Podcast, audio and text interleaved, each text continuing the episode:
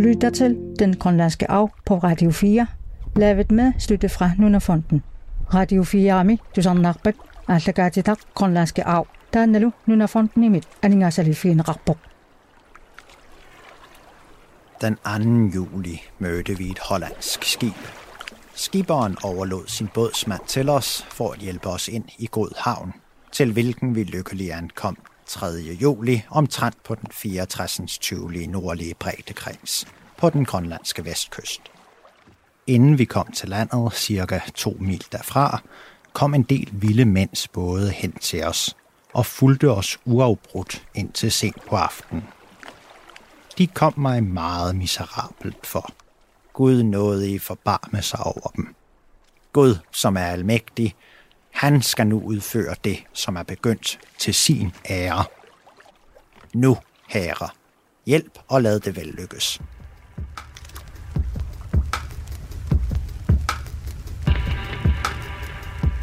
Det er 300 år siden, at den dansk-norske missionær Hans Ede ankom til Grønland.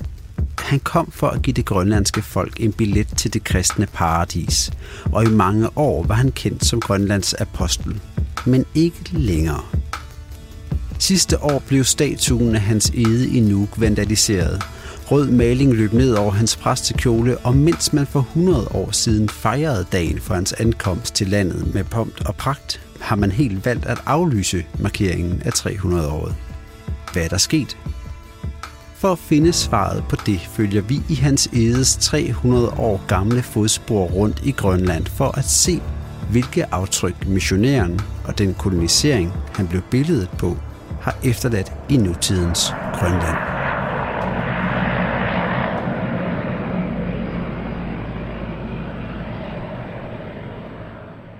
Du lytter til første afsnit af den grønlandske arv. Det hele starter i Sydgrønland. For selvom det ikke var her, hans ede gik i land, da han kom til Grønland, er det i virkeligheden her, vi finder selve årsagen til, at hans ede pludselig vælger at forlade sit gode, trygge præstekald i Norge, for i stedet at tage sin kone og fire børn med ombord på skibet Håbet og begive sig ud på den lange, farefulde rejse mod Grønland. Fortabt ud i et håb, om lykken rejste han helt almindelig mænd Havde tit set blanke skærme skinne Men aldrig troet på, man kan Som helt almindelig mand.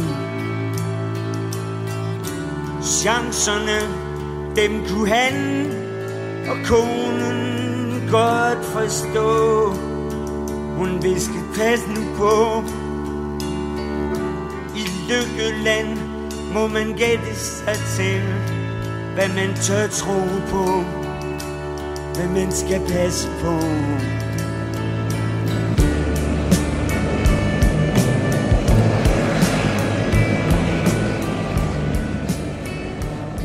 Selv er vi nu landet i Sydgrønlands største by, Rarotdok, og med vi mener jeg min kollega Nicoline Larsen og mig selv, Mads Malik Fuglsang Holm. Ikke langt herfra finder vi det måske største og mest betydningsfulde fund, som hans ede gør sig i Grønland. Et fund, han dog aldrig selv forstår betydningen af. Men inden vi drager ud i den grønlandske vildmark for at følge i hans edes fodspor, skal vi dog først have styr på, hvad det er for et sted, vi er havnet. Øh, jeg hedder Aviaja og kommer fra Nuuk. Jeg har boet i Danmark i 15 år i mit liv og læser nu til Arktisk Turistguide her i Raroktok. Aviaja Lønge Petersen har sagt ja til at vise mig rundt i Rarotdoks gader, for som vi snart skal se, har hans ede og kolonitiden sat sine tydelige spor i det moderne Grønland. Vi mødes på torvet, hvor byens springvand sender en konstant strøm af vandstråler til værs, som plasker ned i bassinet. Pladsen omkranses til med af gamle bindingsværkshuse, der får det hele til at virke som en lille dansk provinsby, blot 3.000 km væk fra Danmark. AVR, du har besluttet dig for, at vi skulle mødes lige netop her. Hvorfor lige præcis her? Altså, jeg tænker lige præcis her er perfekt placeret, især fordi vi har den gamle bydel, som vi kan se fra kolonialisering, og så har vi også brættet lige herover øh, som lidt binder øh, både det danske og det grønlandske sammen. Altså, vi har for eksempel de her gamle bygninger fra kolonialisering. Øh, der tænker jeg, altså, når man kommer hertil, så tænker jeg sådan, at det er meget øh, lidt af den gamle by i Aarhus, for eksempel. Så hvis man ikke havde fjellene, og hvis man ikke havde brættet dernede, og alle bådene dernede, så vil man jo ikke tænke det grønlandsk. Hvad, hvad, hvad laver man på brættet? Altså, øhm, folk, der tager ud og jæger, altså dem, der bruger det som erhverv, tager jo ud og for eksempel jeres sæler, rensdyr, fisk, alt hvad man kan have fra naturen. Så tager de det med sig og lægger det på brættet, øh, uden plastik eller noget som helst. Så kan folk komme hen og hente det, og altså købe det. Øh, så her kan man som regel finde kød, der, altså der er helt råt. Jeg kan se over på den anden side af gaden, der er også sådan et lille supermarked. Det kunne være meget sjovt at prøve at gå derind og se, hvordan det så ser ud. Skal vi prøve det? Ja. Hej du. Vi var gået i den forkerte båd. Ja, det så jeg. Nå, jeg tror, jeg ikke har mere passagerer. Nede på byens havn befinder min kollega Nicoline sig i en båd sammen med byens museumsleder Dan Ullerup. Okay. Mange tak. De er på vej i sporet på hans ede, eller rettere sagt, de er på vej i sporet på hans ede, som er på vej i sporet på nordbrugerne. Og nu er det måske på tide, at vi får et par ting på det rene. Hans ede var nemlig en præst fra Lofoten i Norge. Men det var dengang Norge var dansk, så derfor har vi et særdeles nært forhold til ham i Danmark. Vi leger lidt, at han var dansk, selvom han altså var nordmand. Nå, men hans ede var altså præst, og en dag, da han var 22 år gammel og havde fået sit første gode job som præst i Vorgan i Nordnorge, gik han en aftentur, der skulle vise sig at blive skæbnesvanger for ham.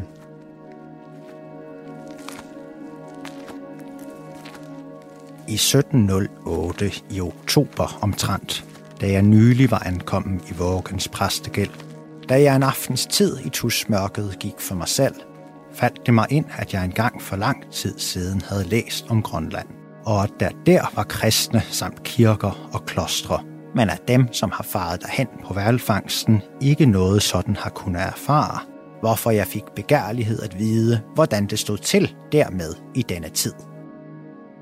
Hans ede kom altså i tanke om, at han engang havde læst, at der i Grønland fandtes kristne mennesker.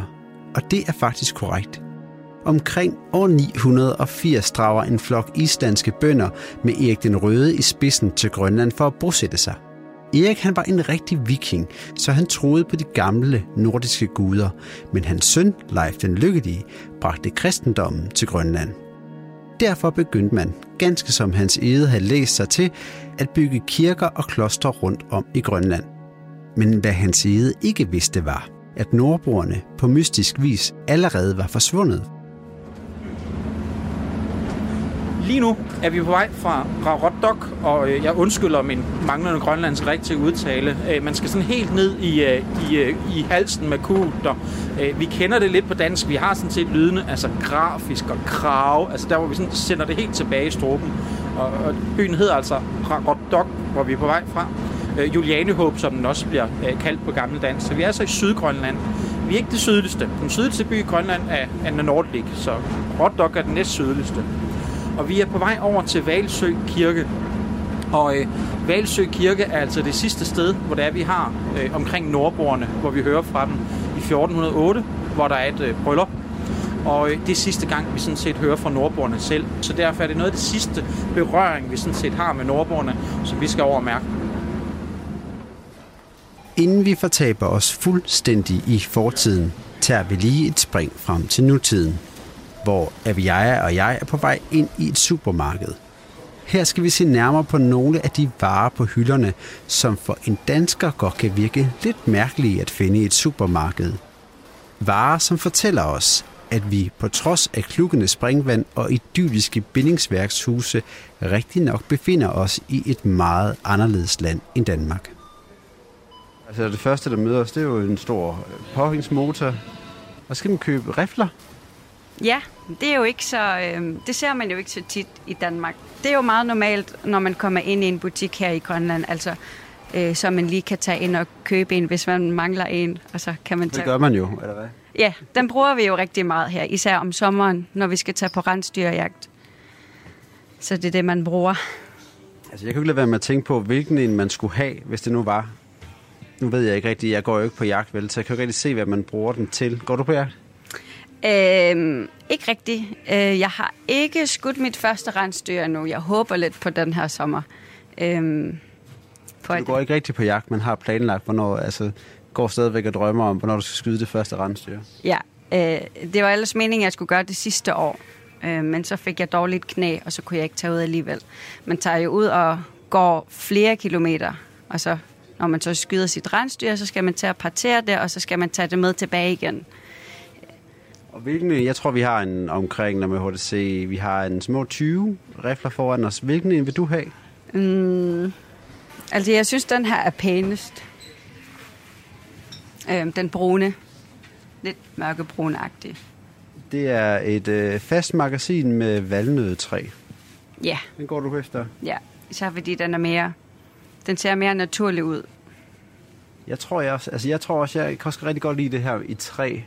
Om jeg vil have den dyre. Jeg, tager, jeg tager den her, fordi der står Lux New, og så er den i øh, træ ligesom din. Ja, jeg er desværre ikke særlig god til rifler. Øhm, det er mere min far og min farfar, der har styr på sådan noget. Øhm, men det er i hvert fald sådan en, han vil tage med, for eksempel, hvis han skulle tage ud og skyde på rensdyr. Eller sæler. Og nu tilbage til Nicoline og Dan. For den sejltur, som de for lidt siden begav sig ud på, sejlede Hans Ede også i sommeren 1723. Efter 13 års konstant stræben efter at komme til Grønland, lykkedes det nemlig til sidst Hans Ede at overbevise en flok købmænd i Bergen om, at de skulle støtte hans projekt økonomisk. Så i 1721 ankommer hans ede til Grønland, hvor han straks går i gang med at forkynde den kristne tro for landets inuitbefolkning. Men udover dem har han også en stærk drøm om at finde ud af, hvad der er sket med nordboerne. Derfor drager han ud for at lede efter den bygd, der kaldes Østerbygd, som skulle være den største af alle nordboernes bygder. Nå, gang. Skal I klare det på trappen? Ja da, ja. det kan du tro, vi kan. Ja. Skal jeg bare kravle over her, eller vil du have mig ud der? Ja, Vi tager baggang. Det er i orden. Skal vi sige, hvad får mine kort over? Det lyder super duper. Nu går vi ind i selve kirkeruinen. Og har helt vindstille. Og det var næsten lidt groft, det vi gjorde, at vi gik ind den her vej. Fordi det var altså præstens indgang, vi højst sandsynligt har brugt øh, heroppe af, hvor Albert har, har været. Øh, øh, så, så det var hans indgang, vi tog. Udover det, så er der altså yderligere en sideindgang på langsiden, og så er der også en indgang øh, nede i, øh, i vestenden, altså den korte side. Øh, vi står altså inde i det her øh, kirkerum, som er øh, 16 øh, gange 8 meter. Og det er nogle tykke vægge. De er halvanden meter tykke, og øh, gavnene, de strækker sig altså op i en 4-5, ja, cirka 6 meters højde. Og oprindeligt har de altså måske været endnu højere. De sten, som er brugt så, det er store sten. Øh, nogle af dem vejer 4-5 tons øh, eller mere. Og så er de øh, rød- og hvidspættede. Men altså de er sådan, hvad kan man sige, stenfarvet. Det er lidt svært at forklare, men det er grå sten. Store flade sten er der tale om der. Altså det er jo smukt sådan en forårsdag, som vi står her. Men prøv lige at forestille dig det her område. Inden her, altså kirke, hele, hele Øh, det har inden oplyst af kærter, altså levende lys og så videre. Øh, hans ede, da han var her, der er det jo i efteråret, han er her.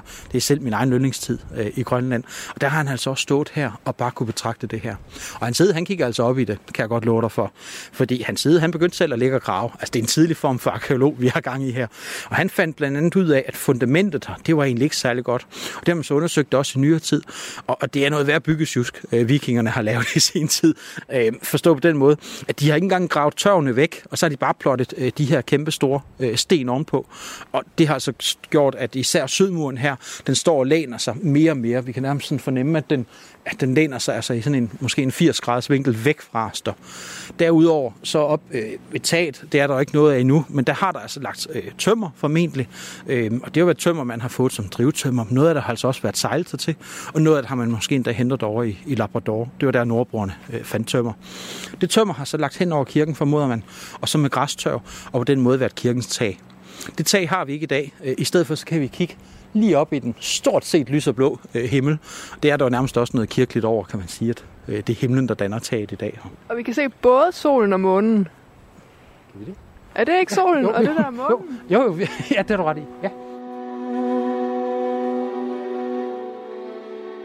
Solen og månen. Er det mon tilfældigt, at de to dukker op her, netop som to danskere står og snakker om den relativt lille del af landets historie, som handler om dem selv? Det er som om en anden del af landets historie presser sig på, nemlig den del, som handler om Inuits liv i den barske grønlandske natur. Og netop myten om solen og månen er et godt eksempel på det. En gang boede en bror og en søster sammen i et stort familiehus. Når der blev lavet Khaminganek, lampeslukningsleg, om aftenen kravlede broren ind under skinnene til sin søster og elskede med hende. Søsteren ville gerne vide, hvem der lå hos hende om natten, og en sen aften smurte hun derfor lampesod på sine hænder og sørgede for at stryge skuldrene på sin elsker grundigt, da han kom til hende. Næste morgen, da lamperne blev tændt, opdagede søsteren, at hendes elsker var ingen anden end hendes egen bror. Hun greb sin flænsekniv, skar sit ene bryst af og kastede det hen til sin bror. Siden jeg smager dig så godt, så tag da resten af mig, sagde hun.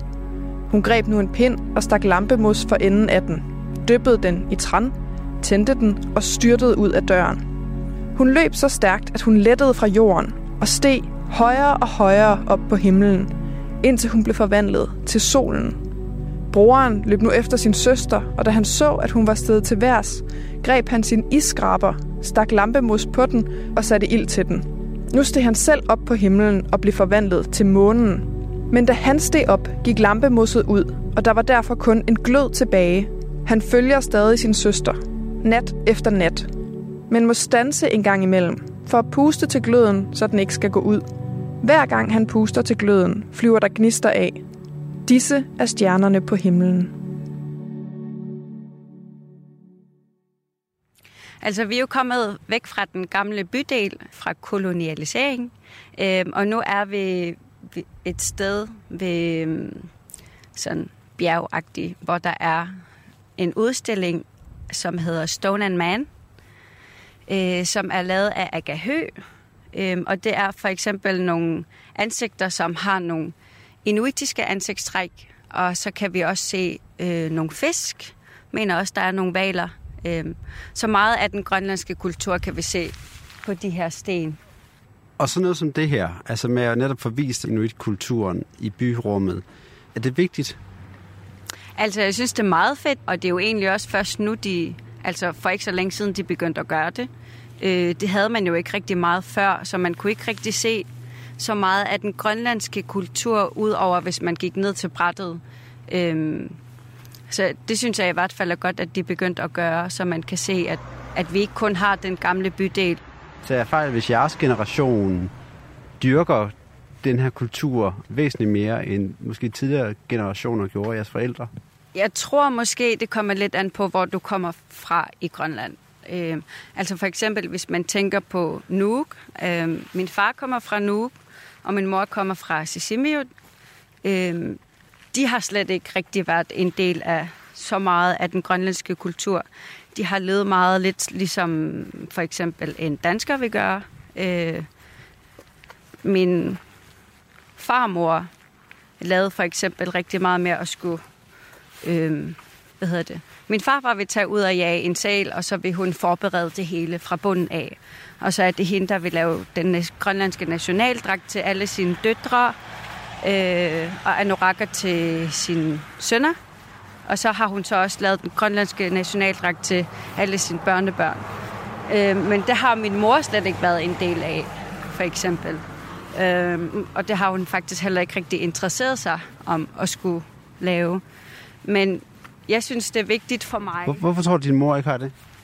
Det har bare ikke interesseret. Hun har mere været sådan en kvinde, der skulle være fin og skulle bruge, ja, øh, lidt lede den en, et liv i den moderne verden, kan man måske godt sige. Men jeg synes, det er vigtigt for mig. Altså, jeg vil for eksempel godt, hvis jeg kunne vælge, så vil jeg tage til Sisimiut og så læse til, hvad hedder det, der hvor man laver Grønlands nationaltrakter, så jeg kan lære at gøre det, fordi jeg har ikke lært det fra min mor. Øh, og det er jo det, man øh, bringer videre til sine døtre, at hvis, du, jeg kan, hvis jeg kan lave nationaltrakter, så vil jeg bringe det videre til min datter for eksempel. Den der interesse, som du har i at kunne lave sin egen nationaldragt og bringe det videre, og som mange andre har med at for eksempel få ansigtstatoveringer, eller lave nogle smykker selv, eller hvad det nu måtte være. Hvorfor har ungdommen fået den her interesse? Det er jo på mange måder enormt gammeldags, de ting, du snakker om. Mm. Altså, jeg tror måske, det har meget at gøre med, at altså, man føler sig stolt af at være en del af den kultur, som har levet et liv, øh, hvor man har skulle gøre alting selv, øh, lavet øh, jagtudstyr selv, øh, og har levet et liv, et barsk liv, kan man lige så godt sige, fordi det er barsk at leve i Grønland. Øh, det kan være nogle enorme hårde vintre. Øh, man føler sig stolt af den kultur, man er en del af. At det er vildt. Øh, det er lidt sejt at skulle lave alting selv. I stedet for bare at tage ud på supermarkedet, og så køber man noget. Men tror du, nu nævnte din mor før, tror du også hun tænkte sådan, at det var sejt, og hun altså at kigge tilbage på inuit-kulturen? Eller tror du egentlig mere, hun bare var optaget af netop det, som måske var idealet dengang, at blive mere sådan en borger efter, hvad skal man sige, dansk forbillede? Jeg tror måske lidt det sidste, altså et dansk forbillede. Men jeg vil sige, hun er begyndt at være meget sådan øh, grønlandsk-agtig. Altså, hun er ikke så meget for at skulle tage ud på jagt, eller tage ud og fiske eller noget. Hun kan rigtig godt lide at tage med ud og sejle nogle gange. Øhm, og hun fjerner for eksempel fjerne selv fra en fugl. Og er også begyndt at samle rigtig meget på smykker for eksempel, fra, altså som er meget grønlandske. Men sådan som jeg hører det, du siger, så lyder det også som om, at der kommet lidt mere, mere selvtillid i forhold til at udtrykke sin egen øh, kultur og identitet. Helt klart. Altså jeg kan huske, jeg har for eksempel øh, en del kusiner og kender også rigtig mange grønlændere, som for eksempel har boet i Danmark og ikke rigtig har kultur at sige, at de kommer fra Grønland, fordi øh, hvis nu de siger, at de er fra Grønland, så vil folk måske tænke, og øh, folk fra Grønland er bare alkoholikere måske. Øhm, så jeg synes bestemt, i dag, der er man begyndt, altså for eksempel ser jeg rigtig meget fra Instagram, øh, hvor folk øh, skriver, at de er stolte af at være grønlændere. Øh, og vi skal prøve at fortælle den positive del af historien. Herfra bevæger vi os ud af byen op mod fjellet, hvor Aviaja har hørt, at der ligger nogle gamle ruiner fra Tulekulturen. Tulefolket er forfædre til nutidens grønlandske inuitter og dermed også Aviaja selv. Da de indvandrede til Grønland, mødte de nordbrugerne, og her er der faktisk tale om et historisk møde. Man kan nemlig godt sige, at det var her menneskeheden mødte sig selv for første gang igen, siden vi udvandrede fra Afrika. Dengang var der dem, der gik mod vest, og dem, der gik mod øst. Og her i Grønland i omkring 1200-tallet møder vi altså for første gang hinanden igen. Lige nu går vi op af Prinsessevejen i Rarokdom, øh, som er en rigtig lang vej, som kun går opad. Og vi er i gang med at skulle gå op til nogle tuleruiner, som man skal kunne se dernede i hvert fald, som ligger tæt på vandet. Og det tager cirka en time at gå derop.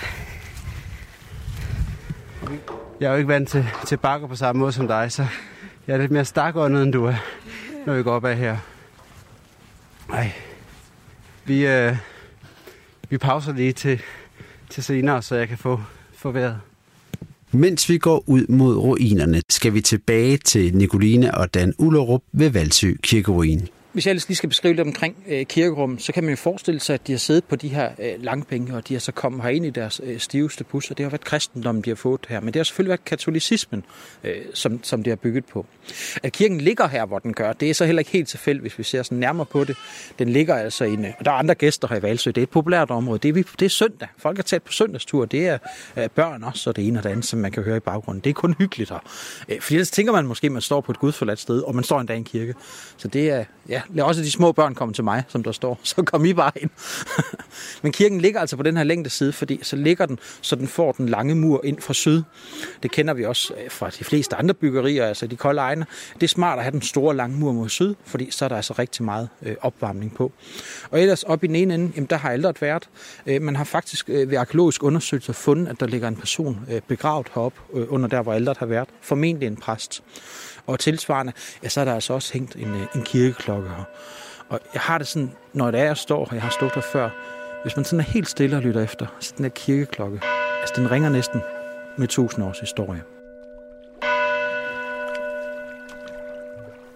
Vi sejlede inden for nogle smukke grønne øer, og efter tre miles rejse kom vi mod aften til et sted øst ud i en lille fjord, hvor de norske fordom havde boet. Det var en smuk plads på en venlig græshæng. Der sammensteds var to besønderlige murede huse, af hvilken det ene har været en kirke.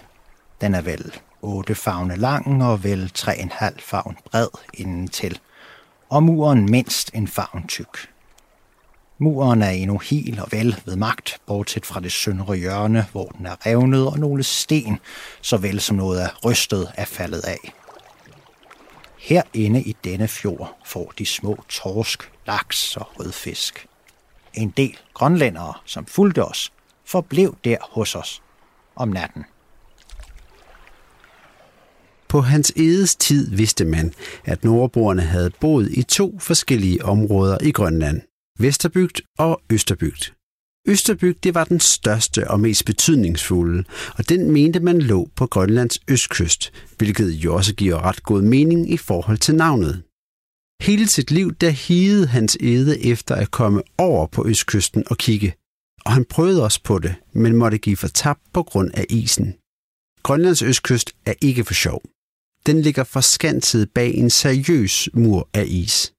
Hans Ede han var faktisk så overbevist om Østerbygdens placering over på østkysten, at han sad og plottede små kirker og bispesæder ind på de kort, han tegnede over Grønland. Men det hele var en stor misforståelse. Nordboerne var aldrig på østkysten. De kunne heller ikke komme forbi isen. Og navnet Østerbygd henviste bare til, at den lå øst for Vesterbygd, som lå der, hvor Nuuk ligger i dag. Desværre for hans ede var det først mange år efter hans død, at man fandt ud af, at Østerbygden i virkeligheden lå i Sydgrønland, lige netop der, hvor han stod i 1723. For øh, lidt under 300 år siden, som du selv var inde på, så har hans ede jo stået her, hvor vi står. Ja. Hvad mund han har tænkt?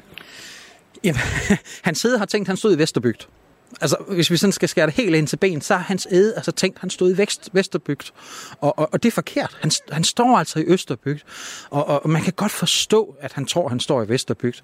Øhm, han havde læst nogle gamle øh, ting. Altså, de, jo, ja, de er jo gamle øh, de, de, i dag, men de er jo ikke gamle dengang. Det var de nyeste kilder, han sådan set havde, havde, havde læst. Øh, hvor, der, hvor der fortælles omkring, jamen det her, det må være Vesterbygd. Østerbygd, den skal man op øh, på øst øh, siden af Grønland og finde op imod det Silak. Så det han helt præcist gør, det er, at han ankommer jo til Nuuk øh, i øh, 3. juli øh, 1721, og allerede 1722, der sætter han sig, øh, sig altså en robåd med nogle folk, og så sejler de op nordpå, fordi nu skal de ud og finde de her nordboer, som så med bare kristnes.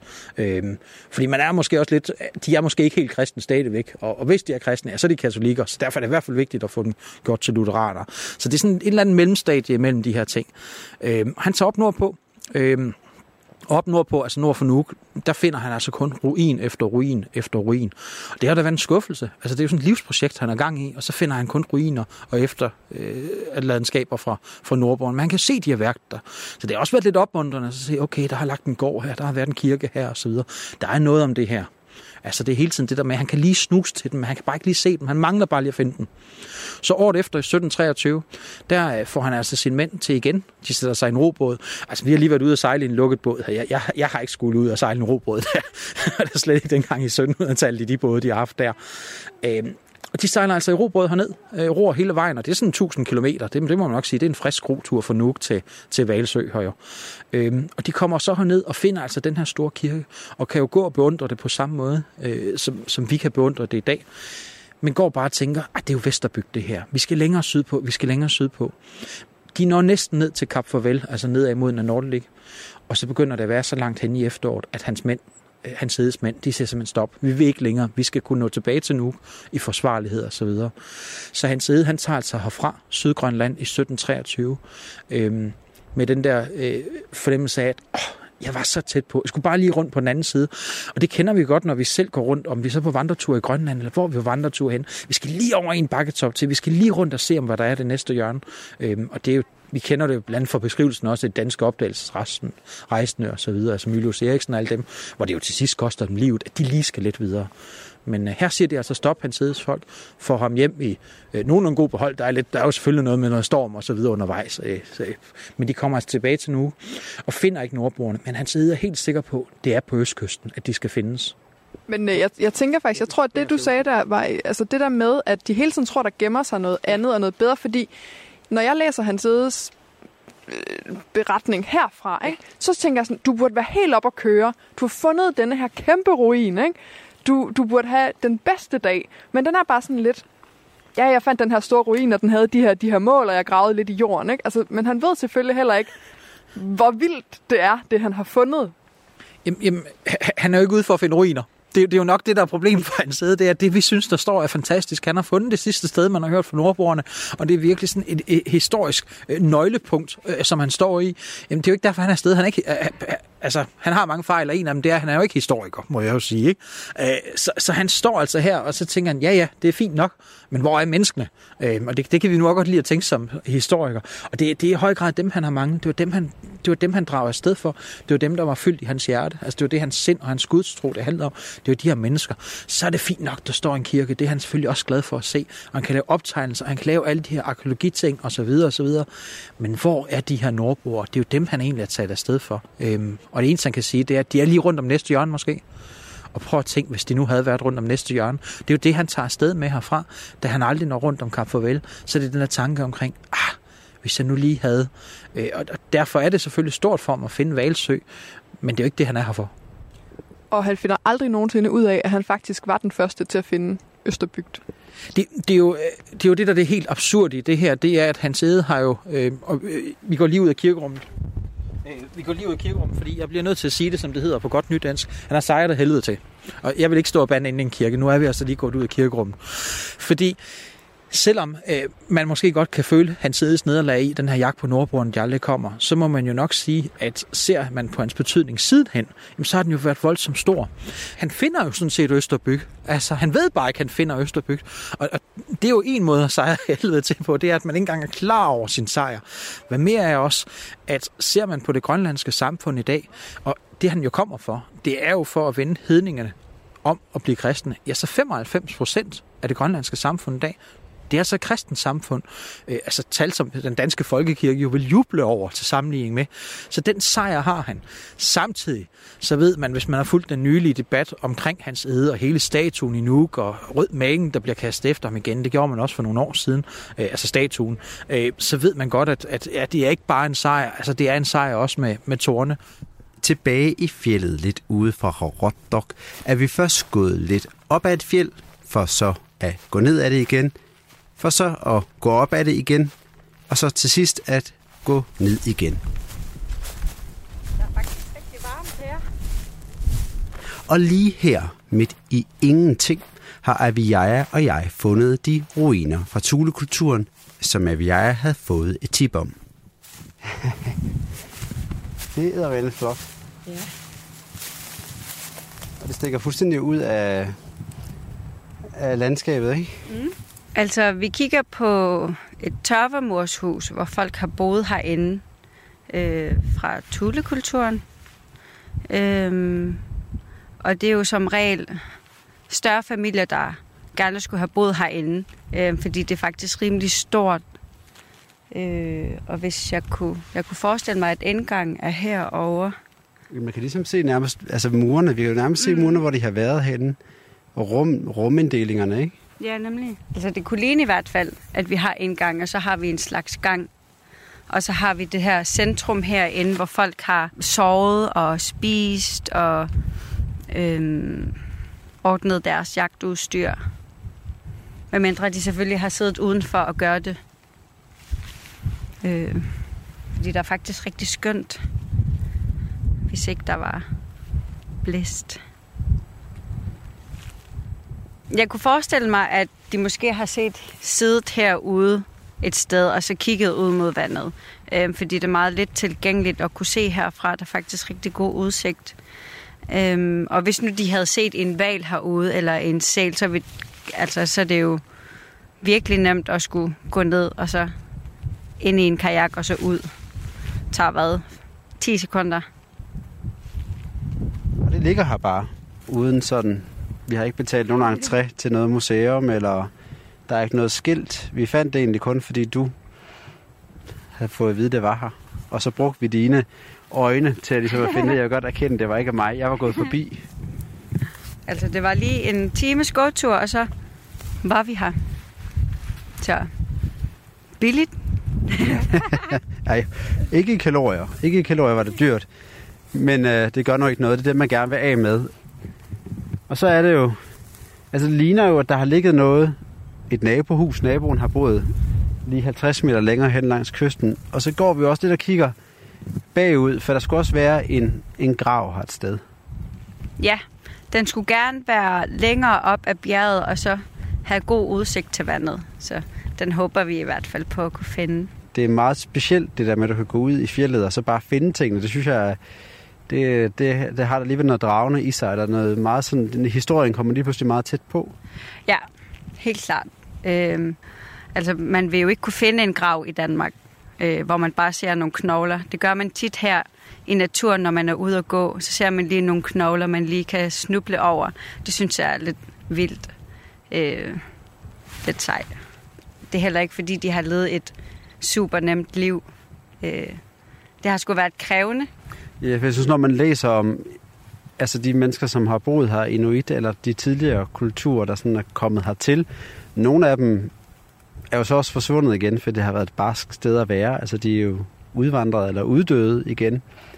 Øh, Men når man så sidder og læser om det, så tænker man også bare nogle gange, de er men også havnet et uheldigt sted. Altså, hvis vi skal sætte os ind i det, har koldt, har ikke rigtig noget træ, sådan sønderligt meget til at lige at kunne bygge et hus af. Det er ikke så mærkeligt, at det har været barsk. De der ting med, at det har været så ekstremt og så tæt på, og du kommer af det. Kan du prøve at beskrive, hvad for en følelse det giver en at have det der som baggrundstapet? Jeg tænker i hvert fald, at man kan blive rigtig stolt af det. Jeg synes, det er vildt, at de har kunne overleve i et sådan et barsk klima. Øh, og det er det, man føler, man kan blive stolt af. Øh, og også gerne vil bringe det videre, at det er ikke nemt, men det er også fedt at kunne være i det. Altså for eksempel, så gik jeg jo fra Gangerflusor til Simiut sidste år. Vi gik den kun halvvejs, men det der med, at vi kunne gå så langt og op og ned af bakkerne, øh, det var jo også det, de gjorde dengang. Øh, så på den måde, så føler man, at man har overvundet et eller andet. Så jeg er helt klart selvtillid til at kunne overvinde et eller andet i hvert fald. Og nu tager vi altså lige et lille flashback. For dagen før har Nicoline besøgt en lille butik inde i Rarotdok, hvor Bibaluk Katrine Nielsen sammen med sin svigermor laver hudplejeprodukter af lokale urter og planter. Ligesom Aviaja beskriver, at hun er stolt af sit inuit-ophav, så er Bibaluk også inspireret af sine forfædre og trækker på deres tusind år gamle viden, når hun skal komme op med nye idéer til cremer. Hej. Hej. Kom ind. Nicoline. Dejligt. Og det her, I har butik? Det er vores butik, ja. Vi er inde i en gammel bygning, der engang har været bager.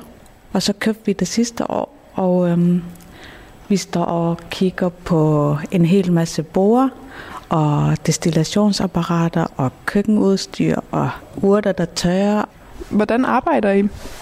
Jamen, vi øhm, tager ud og plukker urter, og så tager vi det herned og sorterer. Lægger noget af det til tørre, eller lægger noget af det i olieudtræk. Og øhm, så når de er klar, så producerer vi blegeprodukter. Og var det kaffe, jeg kunne høre? Ja, det er. Vil du have en kop kaffe? Meget gerne. Altså de her, øh, hvad, hvad siger du, er det her sådan noget destilleringsmaskiner? Det er det, ja. Vi har tre forskellige til øhm, Grønlandsposten, Camille og Ene. Så de er sådan delt, så vi ikke øh, blander urterne sammen. De er jo sådan nogle gamle kover, nogen ligner det. Det er lidt som at se Aladdin. det er fuldstændig det, det er, ja. Mens Nicoline hun får sig en velfortjent kop kaffe, kan jeg måske lige fortælle, at Bibeluk og hendes svigermors mærke er det største på markedet inden for grønlandske hudplejeprodukter. Så selvom det her er et relativt lille foretagende, så går det faktisk ret godt for dem. Og navnet på deres mærke, Inuakere, har også en særlig forbindelse til inuiternes trosverden. Det er de gamle inuiter, der, øhm, der så de forskellige ting, der havde en sjæl. De havde deres eget sjæl, ligesom en sten har sin eget sjæl. Og hvis man lavede sin eget dubilak, den havde sin eget sjæl. Og vores øhm, blegeprodukter, de har vores sjæle. Og det er det, Inuit betyder. Vi lægger vores, al vores viden og al vores arbejde ind i det her plejeprodukt. Jeg synes, det er meget fedt at have det med. Vi er stolte over, at inuiterne, de har, altså de er, de er jo enormt stærke. De var enormt stærke. At de kunne leve så, så barsk. Jeg forstår ikke, hvordan man kan overleve sådan en vinter. Det er, altså, vi er meget stolte af vores ældre. Og har de brugt de her urter, I bruger nu? Det gjorde de. Grønlandsposten, den er blevet brugt i mange, mange, mange generationer til eksem og hud, øh, hvad hedder det, irritationer. Øh, det samme med tundrapin, hvis man havde noget med hovedbunden, så tog man afkår af det her, og så smurt hovedbunden ind i det her afkår, og det har så hjulpet. Og øhm, man lavede også te af Grønlandsposten, og det, skulle, det virker mod forkølelse og mavepine og hovedpine og urtemedicin. Det er sjovt, hun siger det, for under vores ophold her i Rarotdok bor vi hjemme hos en lokal politimand, Jack Nathansen. Og han har, som mange andre sydgrønlandere, sin helt egen personlige opskrift på grønlandsk te. Den te, den drikker han hver dag sammen med sin kone, som også har sin personlige opskrift. Sammen så tager de ud i fjellet for at samle de planter, urter, blomster og blade, de skal bruge til bryggen. Øh, der er forskellige ingredienser, som er øh, grønlandsk øh, birkeblad, og den giver primært smag øh, til teen. Øh, og så har vi rensdyrlav. Den giver sådan lidt olieret øh, smag eller øh, effekt i, i teen. Så det er ikke ret meget, man bruger den. Og så har vi øh, grønlandsk timian, øh, der er også tørret. Og den giver en rigtig god smag i tingen. Dufter også godt. Øh, primært øh, er den at finde øh, sydligere på. Så når folk kommer fra Nuuk øh, ned til Rådrup på besøg, så er det ud at samle øh, timian.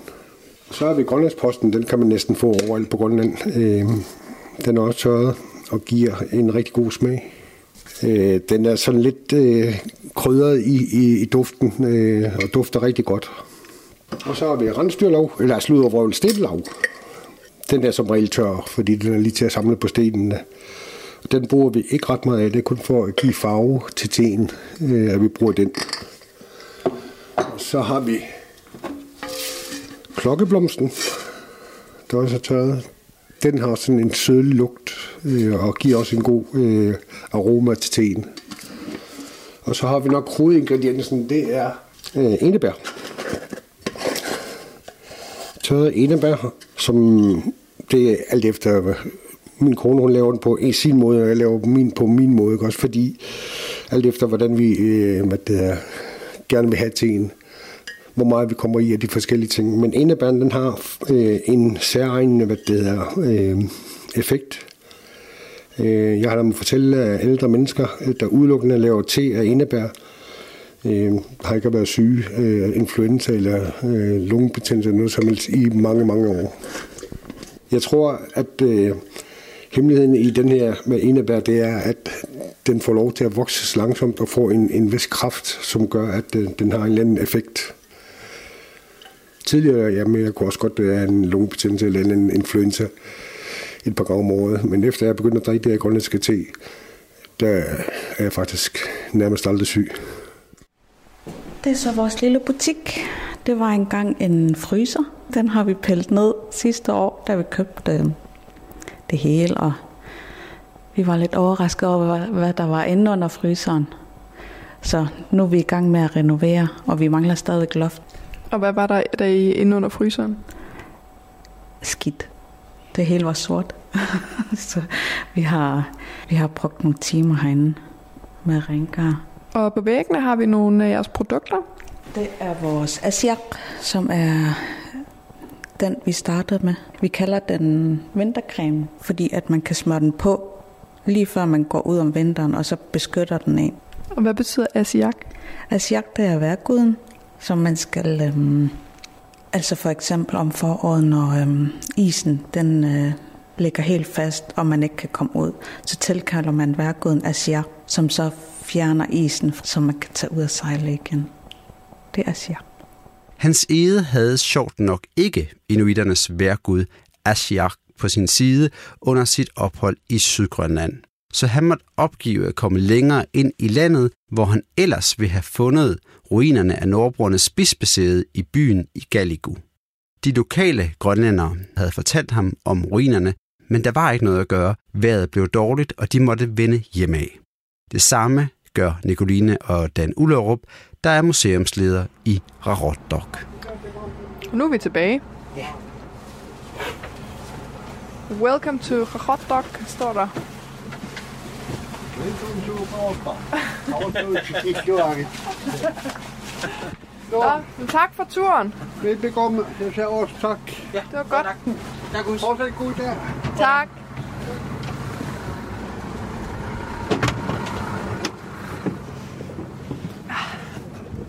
Nu er vi kommet til Rotdok igen her. Øh, Kongebroen, øh, som, som den hedder, og er lige stille på, på vej i land. Og øh, det første, der møder os, det er Turistbrugs røde bygning, hvor der står Welcome to Rotdok. Øh, jeg udtaler lidt mere rigtigt, end hvad amerikanerne nogle gange gør, når de kommer til her. Hvad siger de? Ah, det, det bliver til Quackerdok, især Welcome to Quackerdok. Og det, det, det, lyder, ja, det lyder på en måde federe næsten, ikke? men, men uh, vi griner lidt af det. Uh, de mest lokale af os i hvert fald. Uh, og ellers så bliver det udtalt karotdok og rarotdok og så videre. Men Q skal altså helt ned i, i halsen for, uh, det er rigtigt. Nu er det jo mig, der kommer og, og snakker om Nordboer og, øh, hvad hedder det, hans ede og sådan noget, ikke? Men jeg kan heller ikke lade være med at tænke sådan, om det bare er, du ved, sådan en danskers måde at være selvoptaget på, og gå op i lige præcis den lille bitte del af det her lands historie, ikke? og synes, den er vigtig at snakke om. For der er jo alle mulige du ved, der er jo alle mulige inuit, der også har været her, og så er det deres ruiner, jeg tager ud og får dig til at forholde dig til, og sådan noget. Er der et eller andet selvoptaget i, vi snakker så meget om de her nordboere? Altså, det, det, det er jo det er, øh, du, du stiller jo et kulturspørgsmål, hvor uh, allerede nu skal jeg passe på med, hvad jeg siger også, og så videre, fordi jeg står som dansker i Grønland. Og, og vi har bare været en kolonimagt. Jeg ved godt, man diskuterer, om vi har været en koloni og så videre. Men når man ser på de to afgørende ting, altså har der, har vi, har der været en fremmed magt? Øh, har der været en forskelsbehandling? så må vi bare sige ja. Så kan det godt være, at magten ikke har været stor, fordi man har ladt Grønland passe sig selv lidt på nogle mange øh, områder, også grofulde øh, steder, som, som man kender i dag, at der er store problemer ude i Østgrønland med det silak og, og sådan nogle ting med børnene der. Øhm, og, og, og forskelsbehandling, jamen, den, den kender vi, den kan man opleve i Danmark, altså hvordan grønlænderne også bliver behandlet der. Øhm, så ja, der har været en koloni, og det betyder også, at man, man skal alligevel passe lidt på med også, hvad man siger, fordi der er bare noget historie som, og noget kultur, man skal huske at tage hensyn til. Øhm, man skal så også huske, at meget af den debat, der dog er, som man oplever, øh, som jo foregår i det centrale, altså netop i Nuuk, altså det er også der, medierne befinder sig. Øh, jeg synes egentlig ikke, når vi går på gaden, at folk de sådan går og kaster rød maling efter hans side, eller dansker, eller hvad det måtte være på den måde. Øh, selvfølgelig er der også en debat her i Rotterdok, men jeg synes, øh, den er måske stærkere i Nuuk. Øhm, især blandt unge øh, folk i Nuuk oplever den nok som, som der, hvor den er stærkest. Øh, men det betyder ikke, at, at det ikke er relevant øh, stadigvæk, øh, også i forhold til hans side. Fordi hvis du spørger mig som historiker, så er det sådan, at der vil jeg faktisk sige, at hans edes ankomst til Grønland, det er det vigtigste øjeblik, som man kan udpege i Grønlands nyere historie. Og det er nok det næst største øjeblik i hele Grønlands historie. Det eneste, der er større i Grønlands historie, det er jo Inuits ankomst, altså grønlændernes ankomst, øh, fordi det er ligesom deres land og dem, der er her i dag. Og det eneste, der kan spille ind og være næststørst der, øh, det er jo så hans æde, der kommer og gør øh, grønlænderne til kristne. Øhm, så derfor den der med at så sige, ah, er det bare sådan noget dansk navlepilleri, den, den køber jeg faktisk ikke helt, fordi hvis ikke hans æde ikke havde været forbi her, så var Grønland måske blevet kristne, men hans betydning er bare enorm i det i og med, at han er den første. Øh, der er altså noget særligt over at være pioner. Fint nok. Hans ede er, hvad enten man bryder sig om det eller ej, en central figur i Grønlands historie. Men det er svært, for hans ede er jo ikke bare en historisk person, som gik rundt og fik skæbensvanger indfald på sine aftengåture. Nej, han er jo også blevet selve symbolet på den danske kolonisering af Grønland. Så hvor stiller det os i dag?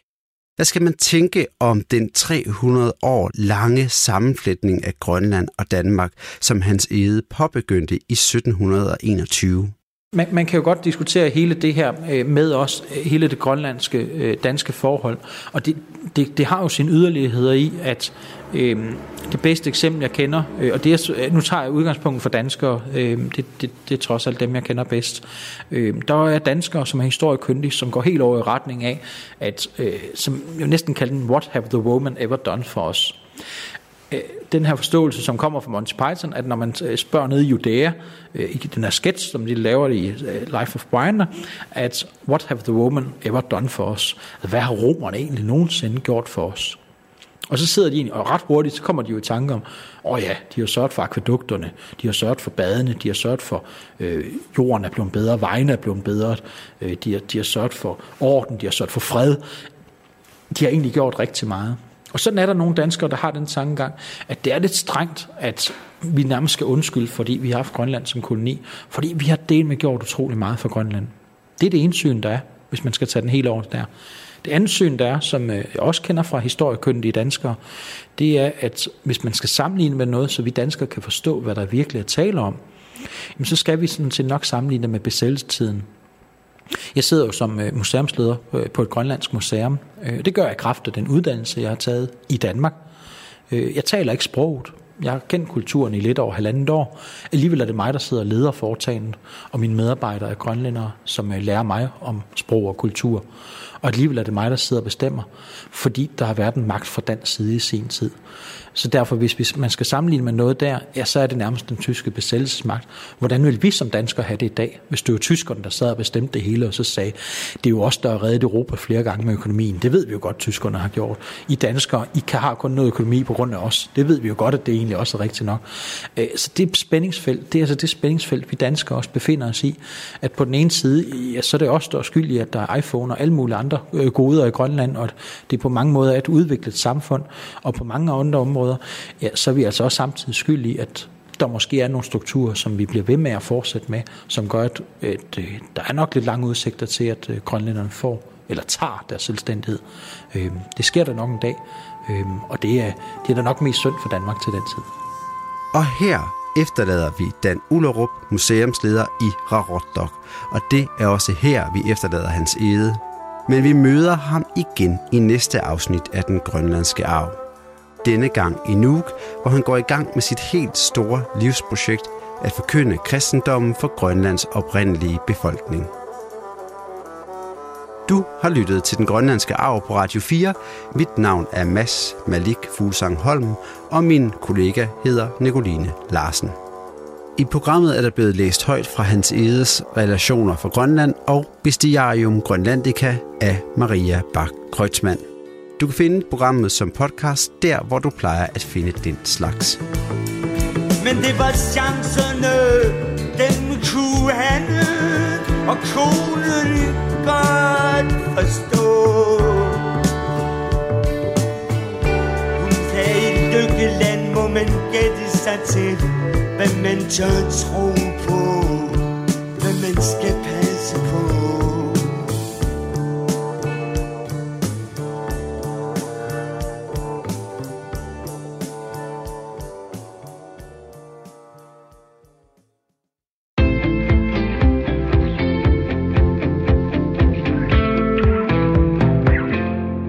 Du har lyttet til Den Grønlandske Arv på Radio 4, lavet med støtte fra Nunafonden. Radio 4 Ami, du sådan nakbet, Grønlandske Arv, der er Nunafonden i mit, aningasali.